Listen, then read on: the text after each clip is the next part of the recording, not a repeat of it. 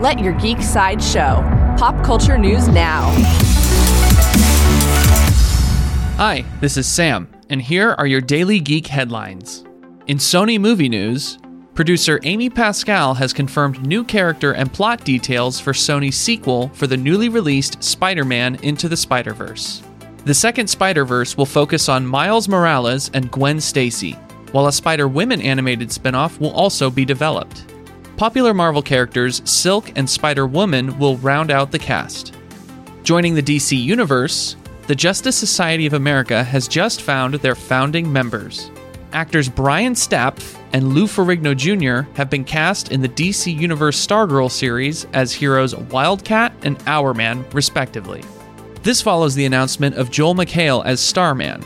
Stargirl will stream exclusively on the DC Universe app sometime in 2019. Coming soon from Legendary Pictures, comic book writers Kelly Sue DeConnick and Matt Fraction have signed a two year television deal with Legendary Pictures. Through their company, Milk Fed Criminal Masterminds, DeConnick and Fraction's creator owned comics will be developed for TV. No specific projects have been announced, but the duo are known for comics like Pretty Deadly, Casanova, and more. In upcoming movie news, Paramount Pictures is currently in negotiations to hire DJ Caruso to direct their upcoming film adaptation of Are You Afraid of the Dark?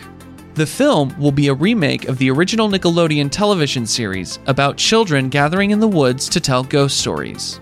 Are You Afraid of the Dark will open in theaters on October 11th, 2019. This has been your Daily Geek Headlines Update. For even more ad free pop culture news and content, visit geeksideshow.com. Thank you for listening, and don't forget to let your geek side show.